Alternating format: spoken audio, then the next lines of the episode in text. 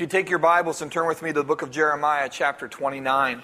I got a phone call one day, and it was a young lady who I had known for many years. She called me, and she asked me if she could set up an appointment to come and talk to me. She does not attend our church. When she came in, you could tell that she had been crying. Her eyes were swollen. Her hair was messed up. I mean, she looked horrible. She looked horrible. She had been crying all night long, and she started to talk to me. She, I had known her for years. She grew up in the church. She went to a what I would consider somewhat of a, a liberal Christian college. After she went to this college, she got a job teaching, and this was her second year of teaching. When she sat down with me to talk with me, she began to share with me her story. She says, I can't believe this is happening.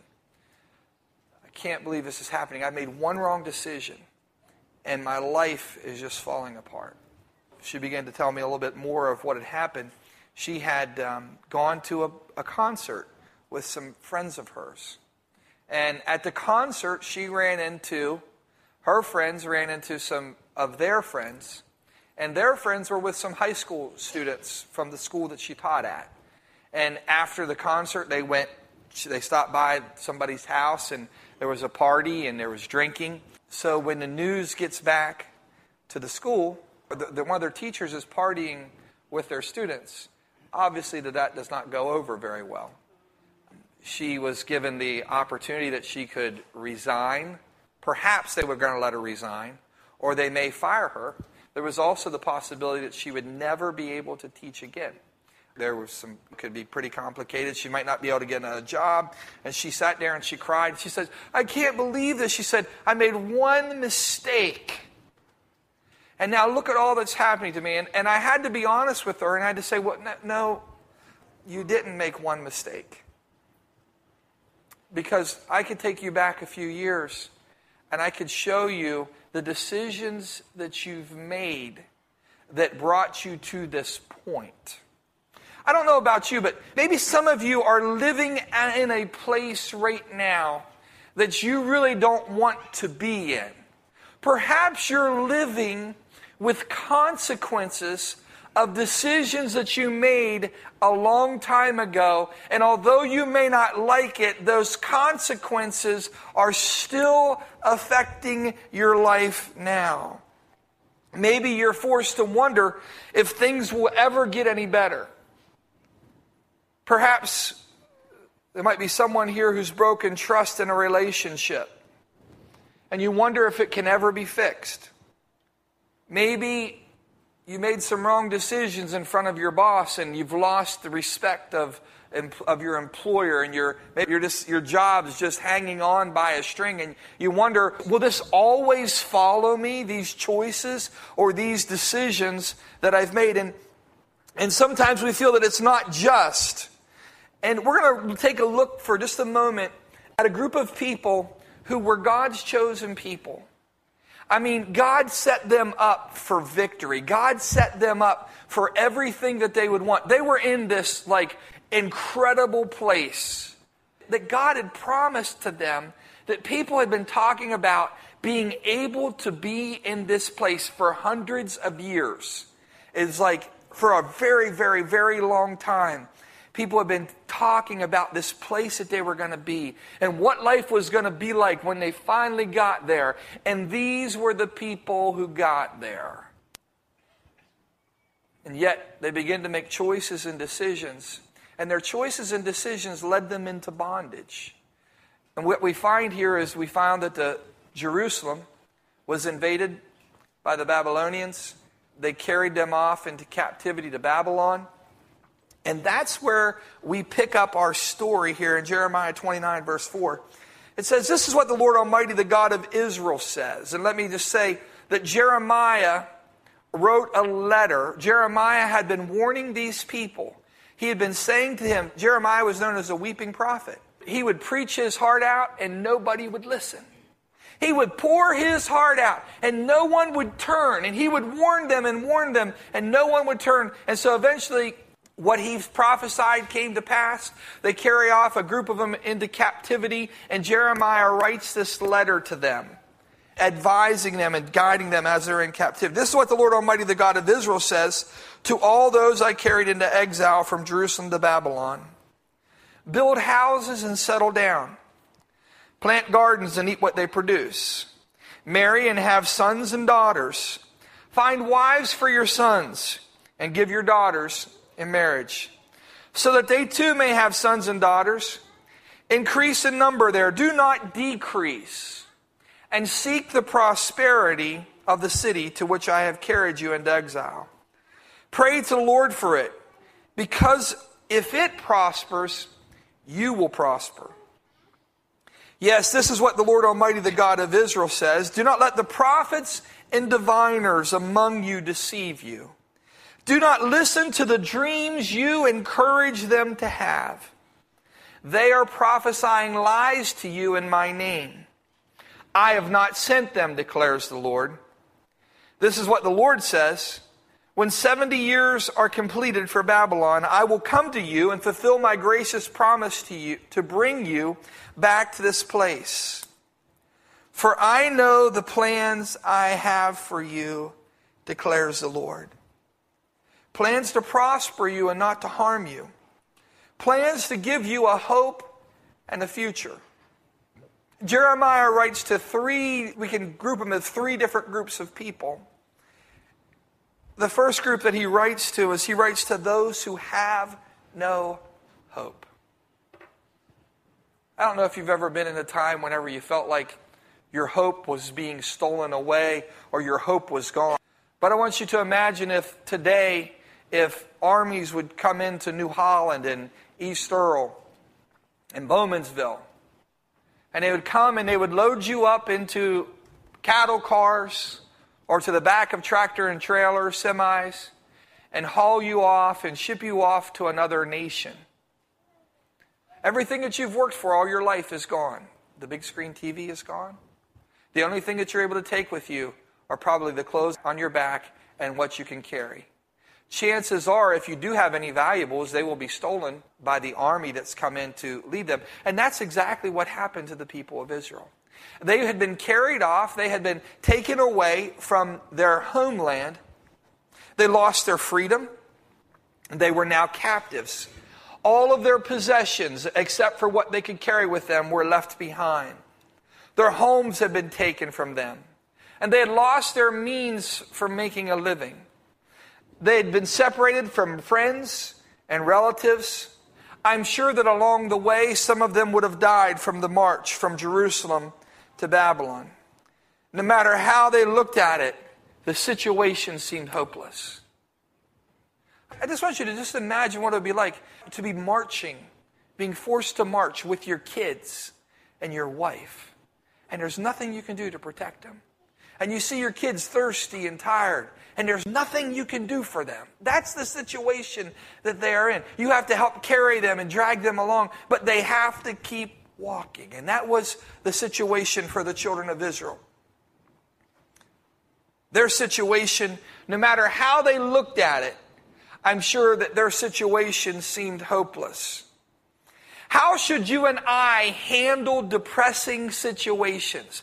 Because some of us are in situations because of the wrong choices that we made. Some of us are in difficult, and, and if that's the case, you better learn it quickly. Okay? If that's the case, you, we need to learn that quickly. I have friends who, they make wrong decisions. If you were not here Wednesday night, you missed a good one. I'm just telling you. On Wednesday night, we talked about really of, we talked about this principle of sowing and reaping. And along with that, we talked about, do you ever notice that there's some people, they'll just make like really carnal, foolish choices. And then whenever life comes at them and they suffer the consequences, they stand there and they're like, duh, uh, how'd that happen? And you just want to grab them and literally shake them and say, are you that blind? Seriously, you cannot be that foolish to not see the correlation between the, the choices that you made and the decisions that you made and what is happening in your life now. And, and there's some people who are like that. If you're like that, friend, you need to learn quick. You need to be a quick learner because you're going to keep going through this. So with these children of Israel, they were in a situation. How do we handle those situations? Some of us are simply in a place that we don't want to be. It's not necessarily that you've done something wrong, but life has taken you to a place that you don't want to be. You may be in a holding pattern, and you feel that God has something else for you. But right now, it's just like you're circling the airport, just holding. And you're like, God, I know that there's something else. I know that there's something else you want to do. I know that there's something more than what I'm experiencing now. But I'm in this place that I really don't want to be. And it's not that you've done anything wrong. How do we respond to those kind of situations and circumstances? Well, friend, I want to encourage you that you and I need to accept those things from the hand of God. And let God have his way. It does no good to hang our harps on the willow trees and sit around and weep. Although this may be a temporary, normal reaction, it is not the way that you and I should continue to respond. One of the first steps of turning tragedy into victory is to accept the situation courageously and put ourselves in the hands of a gracious God who doesn't make mistakes. Now, I'm going to tell you something. According to your plans and my plans, he may make mistakes. And you can spend your whole life arguing and debating with him about it and being angry and be frustrated, but you will accomplish nothing. Jeremiah told him, guys, accept the fate and trust your lives to God's hand. Don't try to change it. Don't try to escape it. Entrust your life into the gracious hands of God. The second thing, Jeremiah writes to those who have false hope. Just back then and today, there's false prophets who want to tell you things like you'll never have a problem and you'll never have a difficulty. And then people's faith is shattered whenever they, things don't go exactly the way that somebody told them. They think that because life isn't always peachy and hunky-dory, that somehow God has failed them or God has forsaken them. These false prophets had convinced the people that their stay in Babylon would be a brief one, perhaps two years. So there was no need for them to settle down. There was no need for them to go about life as normal. There was no need for them to plan for the future because you're not going to be here long. You're getting out of here. You're not going to have to face these difficulties. Hmm. I wonder how many of you are, and I are facing difficulties that we didn't think we'd have to face. Huh? God's still victorious. If we're going to cry and whine about it, it does, it's not going to accomplish much. He tells them, just settle down. He tells them, don't believe these lies of the false prophet. The prophet said there's no need to return to normal life, but Jeremiah told them just the opposite. Since they would be there seventy years, there'd be plenty of time to build houses and set up their homes. It was important that the exiles had families so that there would be people available to return to Judea. And when once the captivity ended, this small Jewish remnant was holding in its hands the future of God's great plans. And they must obey him and be fruitful and multiply. You know, it would be easy for the Jews to wage constant warfare against these idolatrous Babylonians. But Jeremiah instructed them not to strive against them, but to try to get along. The exiles were to be peacemakers, not troublemakers. They were to pray for their enemies. Let me just read to you what Jeremiah said to him in verses six through nine. He says, marry, have sons and daughters, find wives for your sons and daughters, give your daughters in marriage so that they too may have sons and daughters. Increase in number there, do not decrease. And seek the peace and prosperity of the city to which I have carried you into exile. Pray to the Lord for it. If it prospers, you too will prosper. Yes, this is what the Lord Almighty, the God of Israel, says. Don't let the prophets and diviners among you deceive you. Don't listen to the dreams you encourage them to have. They are prophesying lies to you in my name. I have not sent them, declares the Lord. I wonder today, how many of you are in situations where you're just trying to get out? How many of you might be in a place that you don't really want to be, and you're being a horrible citizen there? You're being unproductive. All you're thinking about escaping this situation or escaping this circumstances. Jeremiah said to him, listen, guys, you be fruitful and you multiply in that situation that you don't want to be in.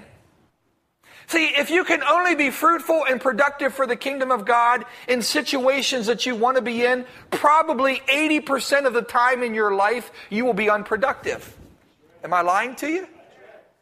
I want you to think about the places in your life that you said, I really didn't want to be there. I really didn't want to go there. I really wish this situation wasn't taking place in my life. But in the midst of it, you and I can be fruitful and we can multiply there. We can be productive even in that place that's not the ideal setting for us. Why? Because we're trusting ourselves to the hand of God. We say, God, I know that you know my needs. God, I know that you know where I'm at. I know that you have not forsaken me here. And I know, listen to this, some of you say, I can't have peace and I can't have joy until I get into this other place. Friends, you can have peace and joy in places that seem very dry and barren. You can be fruitful there. You can enjoy the blessings and the favor of God. And, and there, that's what he says to them. Their best course is to yield themselves to the Lord and to those over them. Our best course is in the place that God has placed us, is to find peace and joy there. Our best course is to submit ourselves to the hand of God. Some of you are in a job you don't like. Your best course is to submit yourself to the hand of God because he can promote you faster than you can shake a stick. You may say, Pastor, I'm in this situation in, in my marriage and I just don't see any end of it getting better. Friends, God can change your marriage in an instant. God can change your situations and your circumstances in a moment. The third place that we want to move on to. Let me just say this too. It's really difficult whenever we preach or teach that you're never going to suffer. That if you suffer, there's some teachings and there's some preachings. And, and sometimes you take something and we go to an extreme with that. If you think that you're never going to suffer in this life, you're going to be constantly disillusioned. If you think that you're never going to have a hard time in this life, you're going to constantly be frustrated. If you think that you're always going to be on the mountaintop and always like hitting on eight cylinders, you're going to go through life just constantly disappointed and disillusioned. Okay? And so, you know, I just think that not that we're looking to be discouraged or live in a place of less than what God's best, but sometimes God's best is through the valley. Sometimes God's plan is through the desert. Sometimes God's plan is through the fiery furnace. That's God's plan. And unless you submit yourself to him, you won't be able to see that. He speaks to a third group of people. And that's those who have true hope. True hope is based upon the revealed word of God, not on dream messages of self-appointed prophets. God gave his people a gracious promise. He says, when seventy years are completed, I'll come to you and fulfill my gracious promise to bring you back in this place. God's promise was to deliver them, and he would keep his promise. God makes his plans for his people. And they are good plans. I want you to hear this last thing that Jeremiah spoke to them that we're going to look at today. God said, I know the plans that I have for you. Plans to prosper you and not to harm you. Plans to give you a hope and a future. In the midst of this place that they didn't want to be, I want you to hear this. They're in a place that they didn't want to be. They were there because of wrong choices. They were there because they rejected the ways of God, the word of God. They rejected the warnings. But I'm going to tell you this, in life, you and I are going to be in places that we don't want to be sometimes. We're going to be in dry places. We're going to be in arid places. We're going to be in places where we don't feel like we're reaching our potential. And you can be angry and sit and cross your arms and cry. But I'm going to tell you, it'll produce nothing. You can be frustrated and just curse God and complain to God for years, and it will accomplish nothing. Or you can settle down there and you say, Lord, let me be fruitful here. You know what I found? I found that whenever people will submit themselves to the hand of God, the quicker you submit to yourself to the hand of God, first of all, peace comes. I mean, like peace comes. Some of you need that. Peace just like comes in like a flood, and it fills your heart. You're like, I didn't know I could have peace here. Yes, you can. You can have peace in the midst of a storm. So this peace comes in. When this peace comes in, then what happens is so many times God begins to reveal to you the reason that you're there. He begins to show you. It's one of those things that's through those difficult places, through those difficult places, in the midst of that, God says, I know what I'm doing in your life. God says to Irene, he says, Irene, I know the thoughts. I know the plans I have for you. But this seems like such a dry place. This seems like a place I don't want to be. And maybe you're in a place living with consequences. In spite of those consequences, God says this to you. I know the plans that I have for you. They're plans to prosper you. They're plans for good and not to harm you. They're plans to give you a hope and a future. Someone in this place needs just to settle down in the place that God has placed you.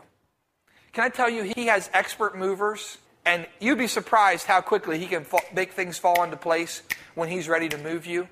He has ways of taking care of your situations. But some of you need to settle down in the place wherever it is and learn to be content there and learn to be happy and learn to be fruitful. But Pastor, I'm not reaching my potential. You be fruitful where God has placed you, because you don't know how God may be using those things that you're going through now to position you for something in the future. But if you don't wait on the Lord, you'll never see that. You'll never get to experience that. God's plans for you today, my friend. He's got plans. Listen, if you've blown it, if you've blown it and you're living with consequences, he's got plans for you. If you're in a dry place today through no fault of your own, he's got plans for you. He's been thinking about you before the sun or the moon were ever hung in the skies. You've been on the mind of God. Don't you think for a minute that he don't have plans for you. Don't you think for a minute that his plans aren't good for you. Don't you think for a minute that he doesn't know better. I want this little bit that I can see with my eyes. I can see a little bit. Unfortunately, a lot of people are willing to trade this little bit of insight or wisdom that they have. They're willing to say, I want this, as opposed to God, from the beginning of time, has been thinking about us and planning for us, as opposed to him seeing the big picture and being able to make decisions and guide and direct our lives. I pray that from today on that we'll quit doing that. I pray that from today on that we'll quit having to have our short-sighted way and allow God to have his total picture in our lives. Jesus, I want to pray for my friends today. And I know that there's some who here today who are living with the consequences of wrong decisions in the past.